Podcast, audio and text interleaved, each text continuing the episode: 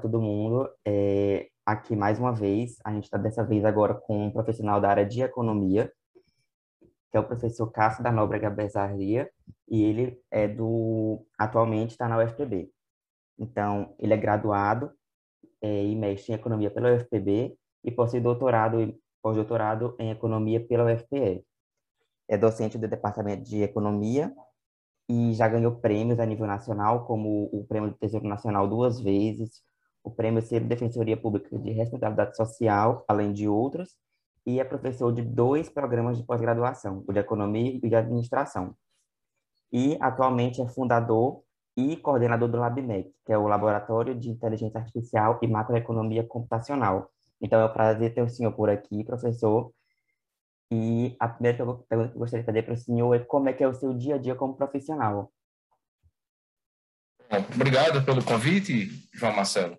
Bom, você fez um, uma síntese aí da minha vida profissional, né? É, atualmente eu sou professor de algumas disciplinas, como macroeconomia, econometria, séries temporais, tendo essas duas últimas voltadas para a pós-graduação, Além disso, eu coordeno o programa de pós-graduação em economia da UFPB e também sou coordenador do LabMEC, né, que é o Laboratório de Inteligência Artificial e Macroeconomia Computacional.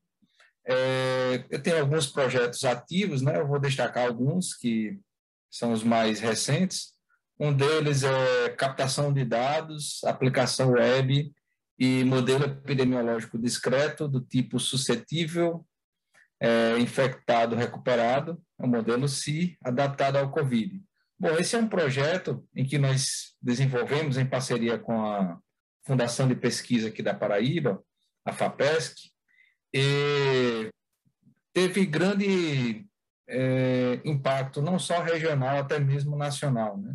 Dentro desse projeto, nós levantamos alguns dados sobre a Covid-19 e construímos alguns indicadores também aqui para o estado da Paraíba. Alguns desses produtos foram destaque na mídia nacional. Um deles foi o Dr. LabMec, que é um chatbot que nós construímos com o intuito de, de dar informações tendo como base ou como fonte órgãos oficiais, né? É, Ministério da Saúde, é, Organização Mundial da Saúde, enfim. É, é, foi com estava no auge ali da das fake news associadas à, à Covid-19. Então, foi uma forma de nós centralizarmos as informações é, sobre aquilo que era recomendação entre os especialistas da área, né? Então, esse chatbot, ele foi, inclusive, destaque em reuniões ministeriais. Então, foi algo, de fato, bem de grande impacto. É, tivemos outras, outras coisas, né? É, em março do ano passado, também, nós é, fomos convidados para participar de uma reunião junto com o Ministério Público Federal e alguns órgãos é, aqui do estado da Paraíba, Ministério do Trabalho, entre outros, né, é, em que nos foi solicitado, nos foram solicitadas algumas informações acerca de alguns municípios aqui do estado da Paraíba, informações essas ligadas à Covid-19. Então, nós fizemos um relatório lá para o município de Patos, e as decisões que foram tomadas naquele momento, elas foram feitas, elas foram tomaram como base esse relatório técnico que foi construído aqui pelo nosso laboratório. É, isso também é, nos resultou em um desses prêmios que você mencionou aí, que é justamente o prêmio Defensoria Pública do Estado da Paraíba. Essas informações elas foram desenvolvidas ao longo de um ano e meio, mais ou menos, desde março do ano passado que a gente gera essas informações, e isso uhum. de forma diária, né? Todos os dias nós lançávamos alguma informação associada à Covid-19 aqui para o estado da Paraíba, mais em específico, né? Com a melhora nos indicadores, eh, nós fomos reduzindo o número de publicações sobre a Covid-19, porque algumas delas perderam a sua função, né?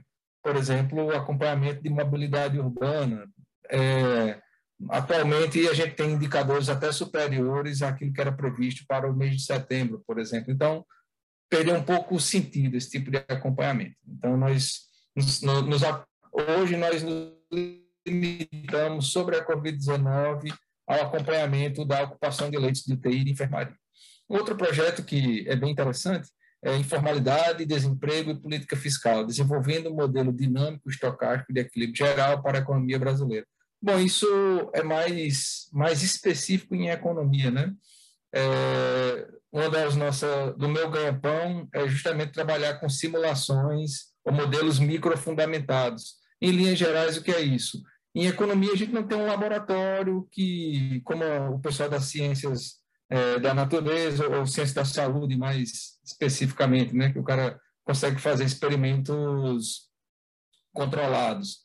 Então, aquilo que nos aproxima de um laboratório, tal como é, é previsto lá para o pessoal da área da saúde, é justamente esses modelos microfundamentados. A gente constrói um, uma economia artificial e fica brincando ali de fazer políticas econômicas, né, ou avaliar os impactos de uma determinada política econômica. Então, em linhas gerais, esses modelos são úteis para isso. A gente tem vários setores da economia dentro de um modelo, e aí a gente diz, olha, se o governo tomar essa decisão, quais vão ser os impactos sobre a nossa economia artificial, tá? É, em termos de projetos, eu acho que é isso, né? A gente, eu tenho outros projetos também ligados ao setor imobiliário, enfim. É, mas esses são os mais recentes aí desenvolvidos. É, boa parte da população brasileira não sabe bem o que estuda a economia, digamos assim. Segundo dados da OCDE, dos 45 países que compõem essa organização, o Brasil é um dos últimos, é um dos últimos na taxa de ensino superior. E gente, eu acabo dizendo que isso acaba é, impactando na questão do conhecimento das áreas.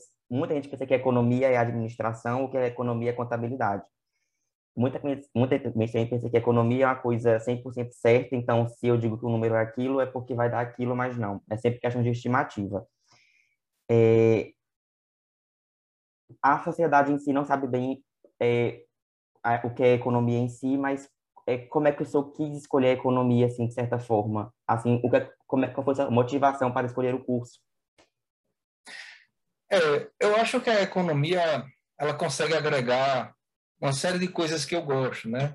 É, por incrível que pareça, eu, eu comecei um curso de Direito na UFPB, eu abandonei esse curso porque ele não não atendia às minhas expectativas e foi justamente em economia que eu eu vi ali uma associação entre matemática, estatística, teoria econômica e, e essas coisas me para mim são vitais né? no, na, no conhecimento, na tomada de decisões e a, e a, economia consegue agregar essas, essas três coisas, né? assim como a, a parte computacional. Né? Eu costumo dizer que um bom economista é aquele que sabe matemática, sabe estatística, sabe computação e também sabe economia, né? Então, é, a, a, economia é basicamente essa junção de ferramentas aí e é um mundo é um mundo infinito, né? É, é tanta é tanta coisa que a gente pode fazer em economia e, e são algumas coisas na nossa vida que são inevitáveis, né? A morte, fazer escolhas e otimizar recursos. E onde há otimização de recursos, à economia, ao, ao profissional economista. O economista é um agente que busca otimizar recursos, fazer as melhores escolhas. Né? Então, o que, é que a gente faz? Muitas vezes a gente faz avaliação de políticas públicas. Por quê? Porque se a política adotada não for a melhor, isso vai gerar desperdícios. Né? A gente não, não quer desperdício, a gente quer que o recurso seja alocado da melhor forma possível. Isso do ponto de vista microeconômico, que é quando eu falo de indivíduos, de famílias, é, de pessoas e do ponto de vista macroeconômico, que aí eu estou falando de uma agregação, né? Estou falando de um estado, estou falando de um país. Então, o economista ele está dentro desse contexto, se a, a, a, olhando o problema, modelando esse problema, avaliando os impactos das decisões, seja a decisão A, seja a decisão B, seja a decisão C, e no final das contas a nossa conclusão é se é direcionar uma decisão, né? sempre levando em conta a otimização de recursos. É, qual foi o seu primeiro contato com a estatística, digamos assim? Porque a estatística usada na economia é uma estatística, digamos, que não é convencional, assim. Quando ele está no ensino médio, a gente só aquela estatística assim, de média, mediana, moda. E quando você parte com, por um curso superior que você precisa validar coisas, você utiliza métodos altamente robustas. É, como é que foi seu primeiro contato e, assim, se eu quis continuar nessa área? É, a estatística, como eu disse, né, ela está bem presente no curso de economia, a parte da estatística, a parte da matemática. Então, a matemática a gente tem, logo no primeiro semestre, a gente já tem disciplinas ali de cálculo, né? Mas é, a estatística, especificamente, ela começou no quarto semestre do curso de economia, na minha época de graduação, haviam duas disciplinas de estatística uma de, e mais duas de econometria. Né? Então, eram basicamente quatro disciplinas ali, diretamente com tópicos de estatística. E, além disso, além dessas disciplinas, né, eu fui monitor lá no curso da estatística. É bem engraçado, porque eu fazia economia e era monitor lá na estatística. É, então, isso também foi, foi muito importante né, na, na minha curva de aprendizado, porque uma coisa é você saber para você, né? outra coisa é você saber transmitir o conhecimento para outras pessoas. Então, isso ajudou na minha ação, na minha vocação como professor. Posso até não ser um bom professor, mas eu tento ser.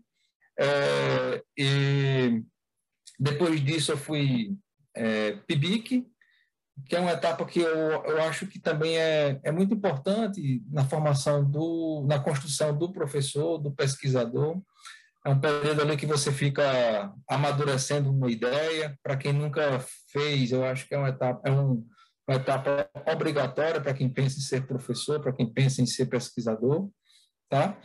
É, e aí, enfim, depois eu fui para o mestrado, doutorado, a minha, a minha monografia, ela, ela tinha, era um, a gente em economia, a gente tem a área de economia aplicada. Quando eu falo de economia aplicada, é justamente quando a gente tem tópicos de econometria, que a gente estima modelos, toma, faz avaliações, toma decisões com base em, em modelos econométricos. Então, a minha monografia, ela tinha esses tópicos de econometria. Depois, na minha dissertação, a mesma coisa. Na minha tese de doutorado, a mesma coisa e até hoje a estatística faz parte aí da minha vida. É, só que voltando assim para um, suas, é, suas áreas, assim, você mexe mais com macroeconomia e econometria. Macroeconomia, assim, a grosso modo, é estudar, assim, as principais, os principais indicadores que a gente mais ouve falar. PIB, desemprego, além de outros, obviamente. E econometria é o seu estudar é, relações entre variáveis, a partir de modelos matemáticos e estatísticos.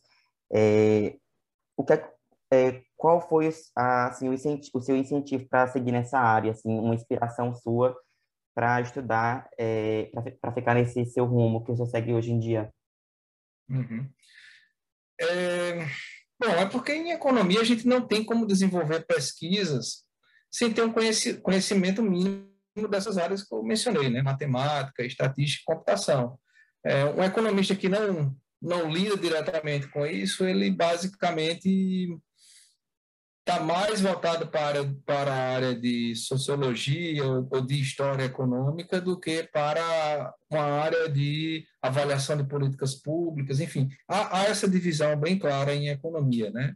O pessoal que é mais da área de aplicadas e o pessoal que não é da área de aplicadas. Então, é, esse, esse processo faz parte da minha formação e da formação dos meus alunos, né? E a fusão dessas áreas de conhecimento, matemática, estatística, economia e computação, é, dessas áreas de conhecimento gera a disciplina de econometria. É, estamos sempre nos perguntando, né? O desempenho escolar ele é influenciado pelo tamanho das turmas? É, política monetária restritiva ela afeta desempenho econômico? gerimento de dívida é importante para o controle da dívida pública? As respostas para essas questões, elas passam é, por análises econométricas. Então, dentre os diversos tópicos presentes na literatura econômica, atuo na área de macroeconomia, que também faz essa análise mais agregada de políticas, de políticas públicas e como ferramenta é, é, são utilizados os modelos econométricos. Tá? É, nos últimos anos, eu tenho desenvolvido alguns trabalhos que, que tratam de simulações de políticas públicas, entre eles eu destaco incerteza macroeconômica e os seus efeitos fiscais, uma análise a partir de processamento de linguagem natural e modelos DSGE, que eu já havia mencionado anteriormente. Mais uma vez, eu tenho uma agregação aí da, da parte de simulação de políticas públicas, e não basta só você ter um modelinho ali é, que mostre que seu avião é capaz de voar, né? Você tem que mostrar que o seu avião é capaz de voar e que ele reflete um comportamento observado na sociedade, né? Então, os nossos modelos, o, a nossa maquete econômica, vamos dizer assim, o que a gente vai ter de resultado ali, em certa medida, ela tem que reportar aquilo que a gente observa na sociedade, né? Para que a gente possa ter resultados tidos como robustos. O senhor inovou quando o senhor chegou na FPB, que o senhor inovou, o senhor inovou assim quando o senhor criou o LabMec, é, que é um avanço muito grande na economia, porque praticamente é o futuro assim da economia, a questão da inteligência artificial aplicada à macroeconomia computacional. É, você poderia falar o porquê, é, assim, como é que o senhor teve o, a ideia de trazer o LabMec para a UFPB? É, na realidade, é, a minha formação como economista, ela, eu costumo dizer isso aos meus alunos, né? É, não foi apenas um, um pouso e decolagem, né? Eu, eu bebi da universidade, então, quando fazia graduação, geralmente eu chegava às sete da manhã, como eu não sou de João Pessoa, né? Então, é, eu morava em João Pessoa, não tinha família aqui, então eu chegava às sete horas da manhã, que meu curso era, era na, parte da manhã, e aí, muitas vezes, eu ficava até a parte da noite ali, estudando ou me envolvendo em projetos de pesquisa. Então, esses quatro anos que eu passei aqui de graduação, eu fiz tudo que a universidade poderia me oferecer. Né? Eu fui monitor, fui PIB, eu de projeto de pesquisa, eu organizei evento, enfim. É, então, eu aproveitei bem esse período aí de instituição. E aí eu saí para fazer depois, parte do meu mestrado foi aqui na UFPB, parte do meu mestrado foi no Rio Grande do Sul, depois eu defendi minha dissertação, fui fazer doutorado, passei quatro anos fora, e quando eu voltei, é, eu, eu sempre achei que esse momento institucional né, dos alunos ele é muito importante e não só no curso de economia, a gente observa um, um, problema muitas vezes de evasão, né? O aluno entra um tempo, sai. Então, uma forma que eu encontrei para tentar contribuir para melhorar esses indicadores de evasão foi dar função aos alunos, né? Então, lá em 2018, quando eu construí o MEC, a minha ideia era integrar alunos de graduação e de mestrado mas aí eu queria um aluno em que eu conseguisse captar o efeito do projeto na formação dele. Então, eu, eu, eu selecionei alunos do primeiro período. Aí o cara disse, poxa vida, mas esse cara não sabe nada ainda, ele vai estar ali, ele, será que ele não vai atrapalhar? Muito pelo contrário. Eu quero a formação dele, eu quero saber lá no final para onde vai ou, qual qual trajetória esse aluno vai ter em relação ao, aos, aos demais. Então, é, o LabMec ele, ele, ele, surgiu com essa função, né, de fazer essa integração de alunos de graduação e pós-graduação. Muitas vezes os alunos de pós-graduação eles já têm um tempo mais restrito, então não conseguem ter, não, não conseguem desviar o foco daquilo que, você, que eles têm para fazer, diferentemente dos alunos de graduação que têm um tempo ainda estão na fase de de aprendizado né, mais amplo. Então, essa, essa fusão de alunos, graduação mestrado, foi, é o grande segredo do LabMec. Né?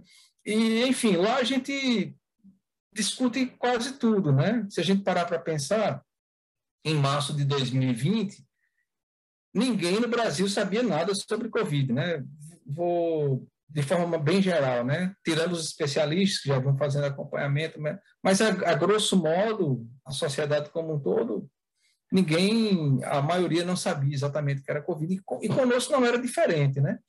Mas quando a doença chegou aqui no estado da Paraíba, nós reformulamos todo o nosso planejamento, né? Nós não, não, nós tínhamos uma ideia é, porque o LabMec a gente tem cursos periódicos, né? Alguns sou eu que ministro, outras eu convido pessoas para ministrar, enfim, a gente tinha todo um planejamento para 2020 envolvendo esses cursos, né? Mas com a Covid-19 tudo isso desandou. E aí eu convoquei os alunos e disse, olha, gente, a gente não pode ficar de braços cruzados, né? A gente, de alguma forma, tem que é, colaborar com a sociedade de alguma maneira. E foi justamente o que nós fizemos. Né? Eu, particularmente, nunca tinha feito a abertura de nenhum modelo matemático voltado para a área de saúde. Né? Então, foi a primeira coisa que eu fiz. Eu peguei um modelo de projeção e fui entender como, aquelas, como é que aquelas coisas funcionavam, que é justamente o modelo SI, suscetível, infectado, recuperado. Eu fui lá, abri as continhas, entender como é que funcionava, depois joguei no Excel, fiz uma simulação de como seria para Paraíba, e foi o nosso primeiro pontapé inicial, foi entender um modelo matemático. Convidei, convoquei os alunos, apresentei para eles a problemática, e aí separei, separei funções. Olha, você vai fazer um dashboard para análise de dados sobre o Covid-19. Você vai fazer uma análise de redes sociais sobre Covid-19 no estado da Paraíba.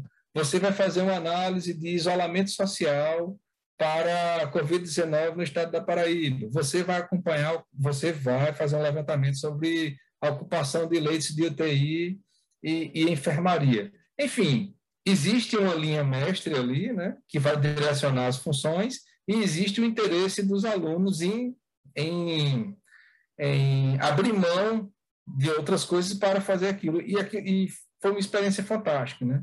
porque como professor e como pesquisador, você se sente motivado ao ver os outros motivados, né? E, e é engraçado porque os alunos, por incrível que pareça, nós fizemos uma tempestade e, e eram cinco alunos, né? Foram cinco alunos aí diretamente ligados à Covid-19. E tinha dia que três horas da manhã, quatro horas da manhã, a gente começou uma conversa às nove da noite, três horas da manhã, quatro horas da manhã, os meninos ainda estavam lá mexendo nesses dados, fazendo a avaliação.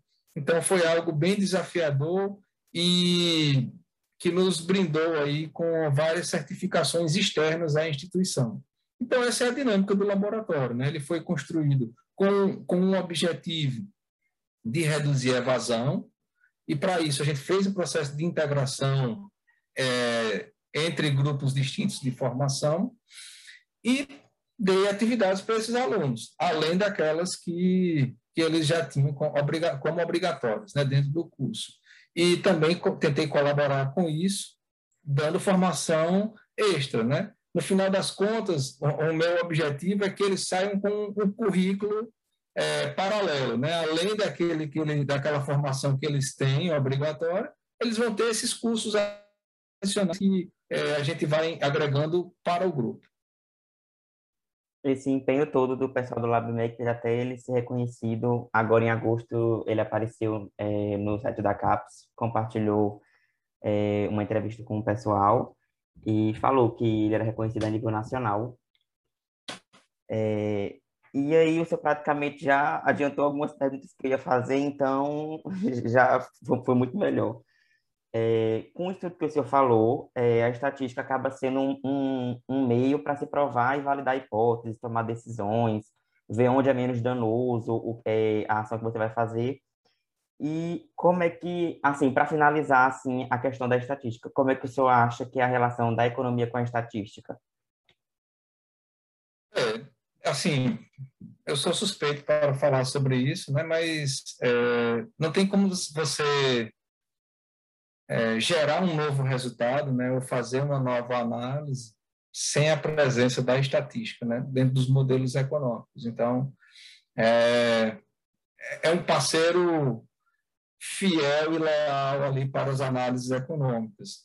E eu tenho dentro do nosso departamento a grande maioria compartilha desse meu dessa minha opinião, né? A gente tem essa formação mais de economia aplicada quando a gente fala de economia aplicada, a gente fala de, de da, da, junção aí de três, três grandes áreas, né? Matemática, estatística, computação e a, e a economia. E isso faz toda a diferença. Né? É, só aproveitar o espaço também para dizer que é, esses trabalhos que foram desenvolvidos pelo LabMec, é, além desse reconhecimento nacional, né, nós tivemos aí o, o, reconhecimento aqui também do Estado. Né? A gente, vários momentos, nós fomos convidados aí por jornais, por, emissoras de rádio, enfim, nós fomos, passamos a ser consultados sobre diversos temas aqui no estado da Paraíba. Né? Isso também gerou oportunidades para os alunos, uma vez que eu defendo uma universidade mais aberta à sociedade, né? E, e, quando eu digo isso, eu digo no sentido de a gente faz tanta coisa interessante, mas que muitas vezes nós ficamos ali discutindo entre nós. E, e é importante que esses resultados cheguem até a sociedade, porque sempre tem alguém interessado naquele produto que está sendo desenvolvido, principalmente na universidade. Então, é algo que nos que nos fez também atingir esse grande público foi justamente dar visibilidade àquilo que nós estávamos fazendo. Se nós ficássemos fechados ao departamento e ao grupo que estava financiando uma pesquisa ou financia uma pesquisa, os resultados eles ficam muito limitados do ponto de vista de é, implementação, tá? Então, quando a gente dá visibilidade àquilo que a gente faz, é, outras pessoas também podem se motivar. É bem engraçado, porque uma coisa bem interessante que nós percebemos é que nós fomos um dos primeiros, se não o primeiro, a construir um dashboard para implementar os dados sobre Covid-19 aqui no Estado. Né? Depois que nós construímos, vários outros grupos também começaram a fazer, muitas vezes fazendo outras coisas totalmente diferentes da nossa. Né? É, sobre, por exemplo, é, a questão espacial, enfim. Mas surgiram outras formas de se ver o mesmo problema. E isso é muito bom, a gente fazer e motivar outras pessoas também a fazer. Né? Esse efeito transbordamento, ele, ele é muito importante. E, e nós não iríamos conseguir gerar esses resultados e ter a certificação que nós tivemos se não fosse a estatística, né? A gente tem que fazer e tem que mostrar que aquilo que a gente está fazendo, de fato, ele, ele é representativo ou ele faz sentido. Então, é, posso chamar de a nossa grande parceira aí, econômica, é a estatística. É, só para finalizar aqui, uma última pergunta, um último grupo de perguntas. Né? O senhor é adepto do software livre, creio eu, para fazer suas análises, você deve utilizar. É, no nosso projeto de extensão, que começou agora o, o período de curso, é, a gente ensina a mexer em, em R, RStudio. É, Para o senhor, qual é um principal diferencial do que o software livre proporciona ao usuário? No caso, ao senhor, qual, difer qual o diferencial dele para um Excel ou para outros? É, a gente, eu como professor, eu não posso restringir, restringir é, métodos de análise. Né? Então, existem softwares pagos muito interessantes, né? mas se eu for aderir a ele, eu vou estar é, restringindo a geração de informações para alguns dos meus alunos. Né? E nem sempre a instituição tem, tem recursos suficientes para atender a, todos, a todas essas demandas. Né? Então, trabalhar com software livre, os softwares livres, como o R, como o Python, é, é de grande valia, né? porque aí você dá a liberdade para o aluno escolher, e esses softwares hoje eles trazem todo tipo de análise que qualquer não deixa a desejar em nada em relação a qualquer outro software pago, né? E tem a grande vantagem porque o R, por exemplo, nós estamos falando de um software que o mundo inteiro usa para diversos fins, né? Desde criação de aplicativo a a modelos econométricos, enfim. É, é, um, é um mundo de oportunidades que surge junto ao R. Então, eu sou adepto, eu ensino os meus alunos a, a fazer uso dessa, dessa ferramenta e eu também recomendo. Então, acho que por aqui já, pelas minhas perguntas, já está tudo ok. Então, eu gostaria de agradecer ao senhor por ter participado do nosso projeto. É, muito obrigado.